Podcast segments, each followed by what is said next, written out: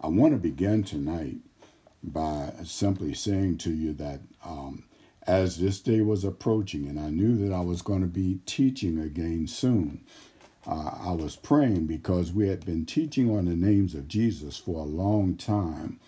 And, and I kept thinking, you know what, I, I need to change the topic. But as December was approaching and I kept praying, I heard the Holy Spirit saying to me that uh, that's a topic that is absolutely essential. Uh, the most important thing in the earth is the fact that He gave us His Son uh, to deliver us, to give us salvation, healing, deliverance, and everything we need is in that great name, Jesus. And, and so, uh, as I continued praying, I heard the Lord telling me, don't back away from that teaching. There is still so much more about the name of Jesus. So uh, I hope you don't get bored, but with everything that the Lord anoints me with, I'm going to do everything I can to help you to appreciate this great name, Jesus Christ. Um, so as I get ready to get started, if you would simply uh, pray with me. Father, we bless, honor, and thank you for the privilege of a Monday night Bible study. God, these are incredible men and women. They are men and women who desire to know more about you, who desire to live in greater intimacy with you, who desire, Lord, to live the victorious life. They, they are men and women who have made a decision in their heart that they might go through adversity, challenge, and, and, and, and difficulty, but they recognize that all of their hope and help is in Jesus. And so they've made a commitment to Monday nights. And God, I just ask you to help me not to cheat them in my teaching, that, that you would anoint me in such a way that every word of my mouth and meditation of my heart will meet the need of your people tonight. And God, we give you glory, honor, and praise for that right now. In Jesus' name, amen, amen, amen. Family, um, the first thing is, uh, like I said, every time I thought about changing it, God told me that there is power and purpose in the name of Jesus, and that um, every time I thought about that, I was so overtaken with joy and excitement myself about uh, the privilege I've had over the last couple of years of studying this name that I realized I would be cheating you if I didn't continue along as well. So I, I want to begin tonight where we left off.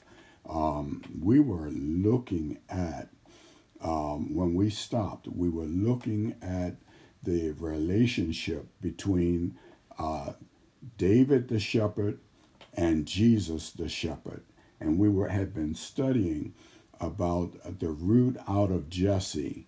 And so tonight I'm going to go back in that direction. And the reason I'm going back to it is that uh, I shared with you a couple of three years ago when we started on this teaching that uh, names carry the impact and the weight of identity with them every person's name has some kind of significance. Uh, historically, uh, many of us come from a tradition, especially our biblical tradition, where someone did not just name a child, but uh, they gave that child a name that identified who they thought that child would grow up to be and, and quite frequently we saw that to be the manifestation in that child. Uh, in a lot of other cultures, the same thing happens. They they don't just give a child any name, but they give them a name that is uh, in, directed toward helping to shape their future and the direction of who they're going to be. I was thinking about a couple of people on the line tonight, and uh, the first person that whose name came to my mind was Brother Ernie. And I, I looked at that name and I, I, got this understanding, and this is why names are important. Just let's check this out. Ernie, Ernest is a German baby's name, which means serious and determined. Uh, I hope y'all heard that because everybody on this line who knows Brother Ernie Chatine, if you don't know anything else about that brother, you know that Yes, he has a great sense of humor. But if there is anyone that you've ever known who is committed, it is Ernie Chatine. So when I saw the name that says Ernest meant serious and determined, I said, My God, what an appropriate name. He lives up to that name. Anything you need, when he makes a commitment, he follows it from start all the way to finish. And so that name matched him. Now, I don't know what his parents knew when they named him Lee Ernest, but he's a very serious and determined brother. There are two Piper member family members on the line tonight, and that's an English name, uh, which is typically connected with music. Uh, it, it, it's uh, a name that was used for flute players. And as I thought about that name, uh, the Holy Spirit just reminded me uh, on um, Sister Marlin's family, nothing but a bunch of musicians, drummers, and keyboard players, and other musicians. Deacon Piper comes into church with music on top of music and all the more music. And, and it was such an appropriate thing to consider that, that these persons have names that genuinely reflect who they are. I'm going to mention a couple other names from within our group tonight and and then I'm going to get to the teaching about Jesus. I, I, was thinking about Sister Tracy, and I was remembering uh, the occasions that we prayed and some of her testimony and uh, some of the things that she's experienced. And so I, I looked up Tracy's name, and I realized that uh, that name meant warlike. And let me tell you a little secret. I, I don't know all of Sister Tracy's story. But I know that if God had not given her that kind of spirit that said that I refuse to quit, I'll go to war on anything that tries to take me down, tries to take out my family, uh, then Tracy probably would have given up a long time ago. But when I saw the name Warlike connected to the name Tracy, she's a warrior. She's a mighty warrior. Uh, Sometimes Tracy might sit back and she might be quiet but she's picking up everything that's going on and don't challenge her because she will not allow the enemy to steal or take away from her anything that the Lord has given her. And so I thought that that was a very appropriate name for Sister Tracy. It never occurred to me that the name Tracy meant warlike. It's a male or female name, but it's for a warrior, y'all. And, and, and we got a warrior in our midst in Sister Tracy. My wife, Pastor Joanne, uh, it's a common name given for females, and it is a variation of the name Joanna. And Joanna is the feminine name uh, uh, form of the name John, but it means in the Hebrew, God is gracious. And, and you want to talk about someone who is gracious. That is my wife. Uh, that that is a perfect description of her. Names are important.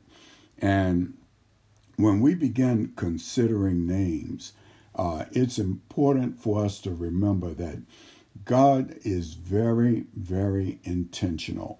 And when uh, he, we just finished the Christmas season, and, and you probably read the story in Luke and in Matthew, and you, you might remember how Gabriel uh, visited Mary and told him told her that she was going to have a baby and that she was to name that baby Jesus. And that name Jesus meant Savior. it, it is a, a, a, form of the name Yeshua or Joshua. And it, it meant to save, salvation, Savior. And that's who Jesus Christ is. He is our Savior, He is our healer, and also our deliverer. So it, it was interesting when, uh, as you were going into the Christmas season, and we ask all of you to read a chapter of the book of Luke, one chapter a day, since there were four, 24 chapters in it. But you couldn't help but recognize that God is very intentional. And what he wants us to recognize is that he wants us to be intentional too. And my plan tonight is to help us to be intentional in becoming more intimate with who Jesus Christ really is because he is the greatest love gift that God has ever or could ever have given to the humankind. And so we're going to continue working on the names of Jesus. I think I told you in the beginning there were over 300 of them. We've touched many, but haven't come close to touching nearly all of them. And in the last lesson that I taught, we were in Revelation chapter 5. And so um, we're going to begin working there tonight for the time that we have. I think I have about 15 or 16 minutes, and I'm going to get as much in as I can in that time. Uh, Revelation 5, verse 5. Let's read that. This is from the King James, and then we're going to talk about it. Revelation 5 5 from the King James says, And one of the elders saith unto me, Weep not, behold, the lion of the tribe of Judah, the root of David, have prevailed to open the book and to loose the seven seals thereof. Uh, in Revelation 5 5, y'all, you probably saw two names that describe Jesus. One was Lion of the tribe of Judah, and the other name is the root of David. Now, we've done a lot of teaching uh, on the David connection with Jesus, but I'm picking up with the last illustration that we work with in Revelation 5 5. And tonight, for the time that's available, I'm going to talk about the Lion of Judah. Uh, in, the Eastern Standard Version of the same verse, it says, And one of the elders said to me, Weep no more. Behold, the Lion of the tribe of Judah, the root of David, has conquered. Did y'all catch that? He has conquered. And I want you to, when you think about a lion, you think about what? A conquering king. He's called the king of the jungle for a, a, good reason. There are not many animals in the kingdom in, in, in the wild that would mess with a lion. And so that title that he has is an appropriate title as the king of the jungle. He has many capabilities. He knows how to hunt without being detected. He can take down huge animals. I, I watch wild animal shows, and I've seen uh, lions uh, take down elephants. Uh, elephants are powerful, but the lion is so smart, so strong, so cagey, so able that he's not afraid of anything, no matter how big the obstacle is. He might move around and look at it from different angles and and and size it up, but he's not terrified and he's not fearful if if it is something that he wants to take down, he's able to do it. In Revelation 5 and 5, it says that we, he's the lion of the tribe of Judah, the root of David, has conquered, and that he alone is the only one who is able to open the seven seals. Let's, let's look at some other illustrations of the lion and how it would be connected to Jesus. You might want to uh, make some notes um, because uh, time is a little short. Eh, I hope I'm not going to go too fast, but make some notes and we can talk about it. Uh, the next illustration is Hosea chapter 5 and verse 14. Listen to this verse. It says, For I will be like a lion to Ephraim, and like a young lion to the house of Judah. I, even I, will tear and go away. I will carry off, and no one shall rescue. We're talking about a powerful animal, a lion, a protector, uh, one who, if he sets his mind to it, if you need someone to, to, to tear down and to tear apart, uh, uh, so that it can build up again. That lion is the one. He says, not only will he tear and go away, he says, I will carry off, and no one shall rescue. Who in the world, in their right mind, would approach a lion who has just taken down his prey? Uh, that lion gets to have that prey with he and his pride, maybe, but nobody else is going to approach that lion when he is torn apart and taken away or carried off his prey. Um, the next part, I'm going to go through uh, verses around Revelation 5. I'm going to read from the Living Bible verses 1 through 14 from Revelation 5. And I just want you to hear this and feel it in your spirit.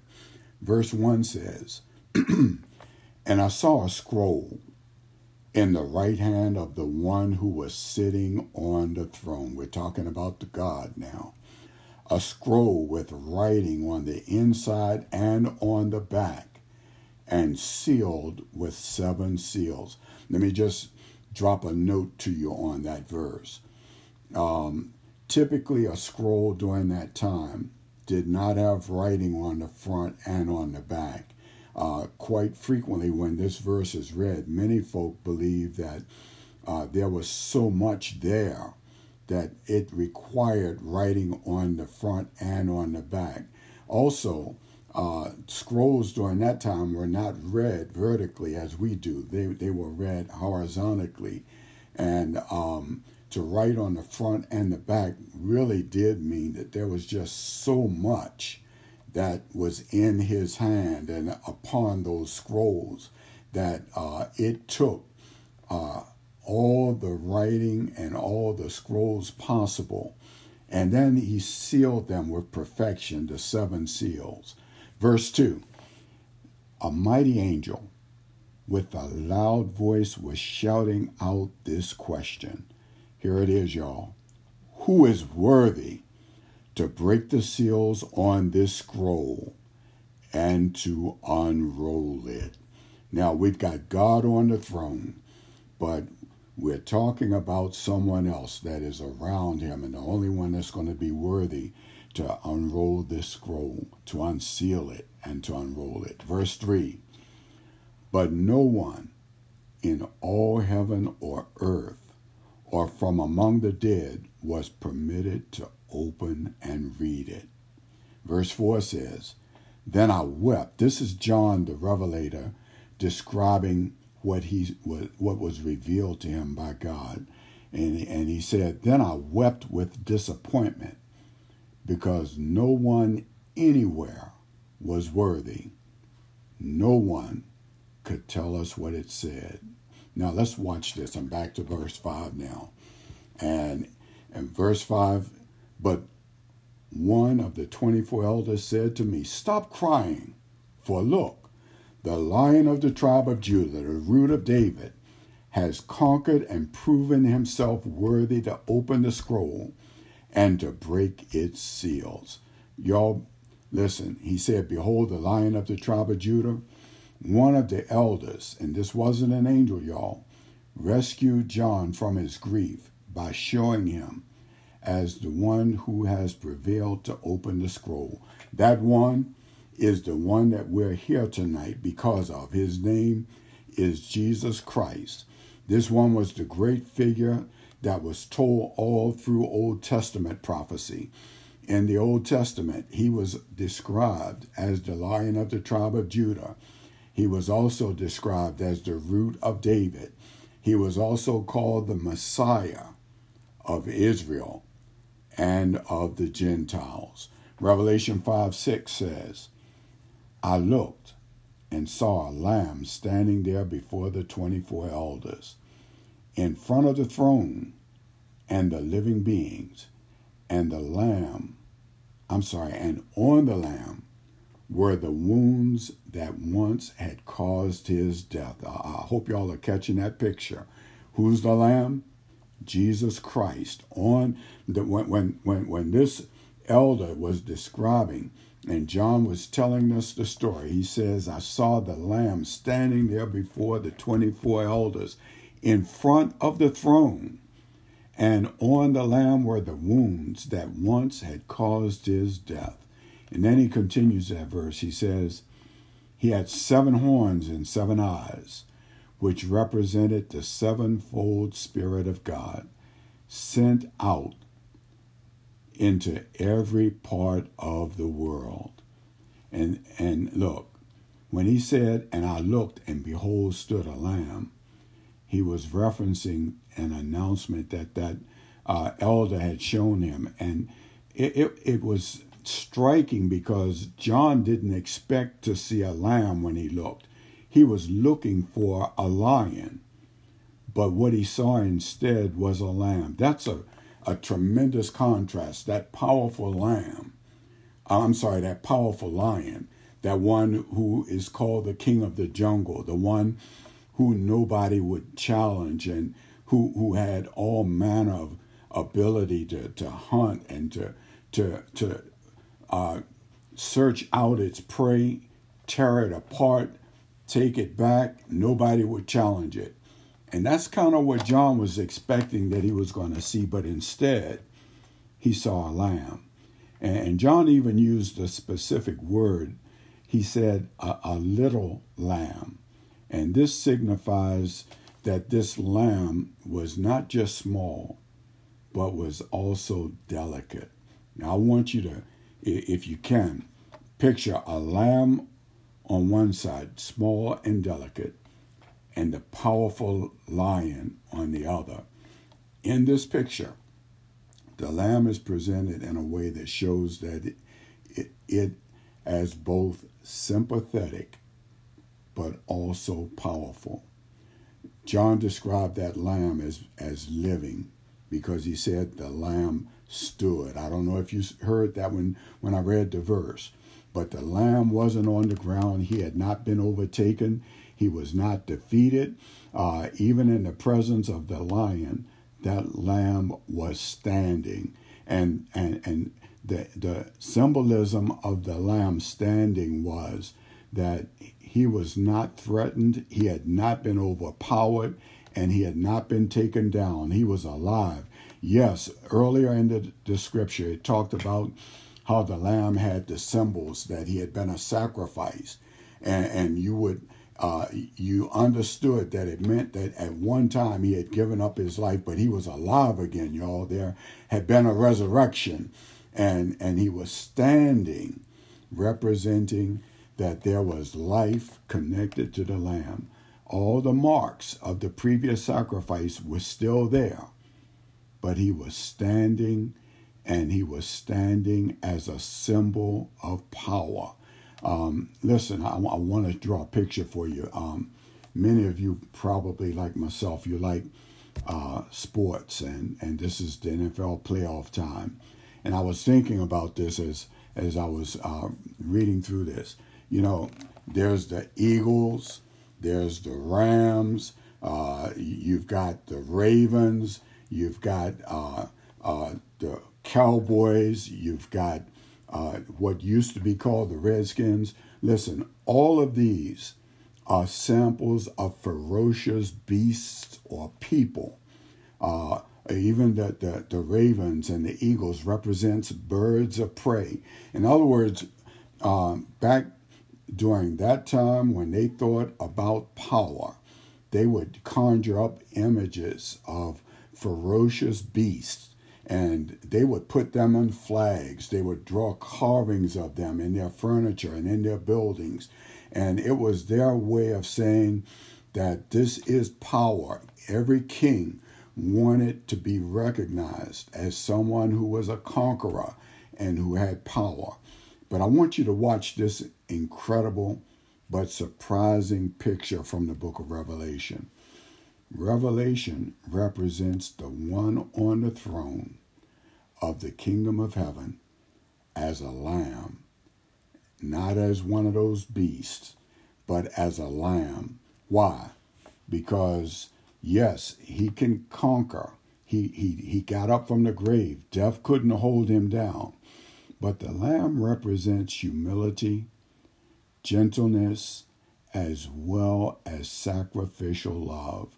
Family, I don't know about Joe, but all of us have gone through uh, many different challenges. That w- many of us have been confronted in, with situations where we wondered if we would survive them. We wondered if we would get through them. We wondered if we would live to see another day. I don't know about y'all. I've been in those experiences. Uh, I, have also experienced sicknesses that made me wonder Uh, how long would I last? Uh, I've, I've had surgeries and uh, going into surgery, if it had not been that I knew the Lord and knew how to worship my way in, uh, I might have been overtaken going in, but I, I came out of them in power and, and I didn't go in in fear, but I went in knowing that I was in the arms of one who was able to keep me and able to protect me even when I was out under the gas and, and had no ability to defend myself. I had one who was standing by my bedside, protecting, guiding, watching over, making sure that the hand of the surgeon moved when it should move, how it should move, that it wouldn't move except according to the instruction of the one who was standing by my bedside with the physician. I commend every doctor to God's care whenever I go under their uh, care because I understand that although they think that they have power as doctors, there is a lamb who watches over me and is humble enough and gentle enough to encourage me and to remind me that, yep, uh, though I was a sinner, he paid the ultimate price with his sacrificial love and that he would never leave me nor forsake me that that in my most vulnerable moments in my weakest moments that he would always be present to encourage me through. Uh, that lamb looks as though he had been slain because he had the marks. And it's hard to describe what john might have seen but this lamb with the marks on it uh, was a part of the judgment that uh, was referred to by John the Revelator in Revelation chapter 6 and was dictated to John. But through John, it brought us back to the Lamb who already had been offered as a sacrifice from judgment by taking the judgment on himself. I realize I'm, I'm, I'm getting close to my time, so I'm going to wrap this up in a couple of moments. The, the judgment that was to come upon the world that hated the Lamb and all that the Lamb stood for and rejected every offer that he made was taken anyway by the Lord Jesus Christ when he died on Calvary's cross. And when John saw that lamb with the marks of his sacrifice, but that lamb was still standing. Man, when I, I read that and I felt that thing, and it made me jump in my seat because I, I, I know what it's like when you cannot see your way out. I know what it's like when it feels like uh, there is no hope in the midst of what you're going through. But when I saw that and I recognized that that lamb was still standing. I hope somebody is hearing me tonight, no matter what you're confronted with. When the John saw the lamb, the lamb was standing. I want you to know, no matter what it feels like, no matter what it looks like, the devil is a liar. Jesus is alive and he is alive evermore.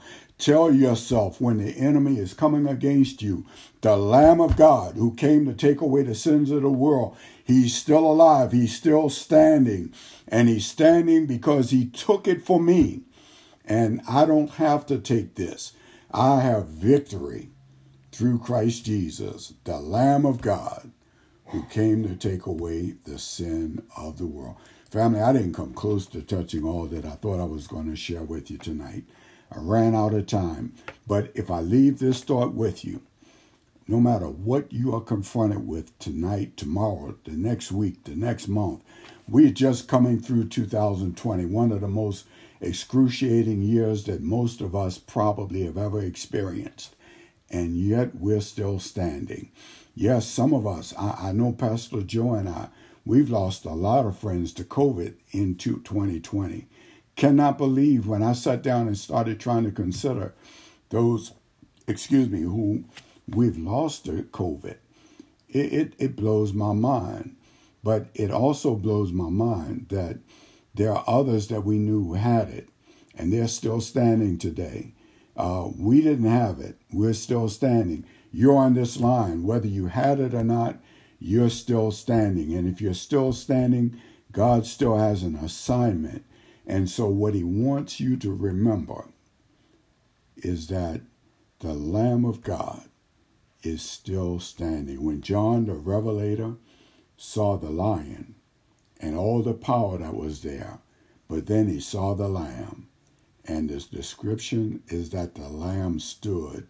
Somebody ought to get excited about that because, yes, we've had some challenging moments, but that Lamb is standing on all four. He's still standing. Somebody ought to shout out, He's still standing. Thank you, Jesus. He's still standing. He's still standing. He's still standing. Look at what you've been through. And remember this as I close out tonight. As I close out tonight, I want you to remember if you were driving your car, you got a large windshield in front of you.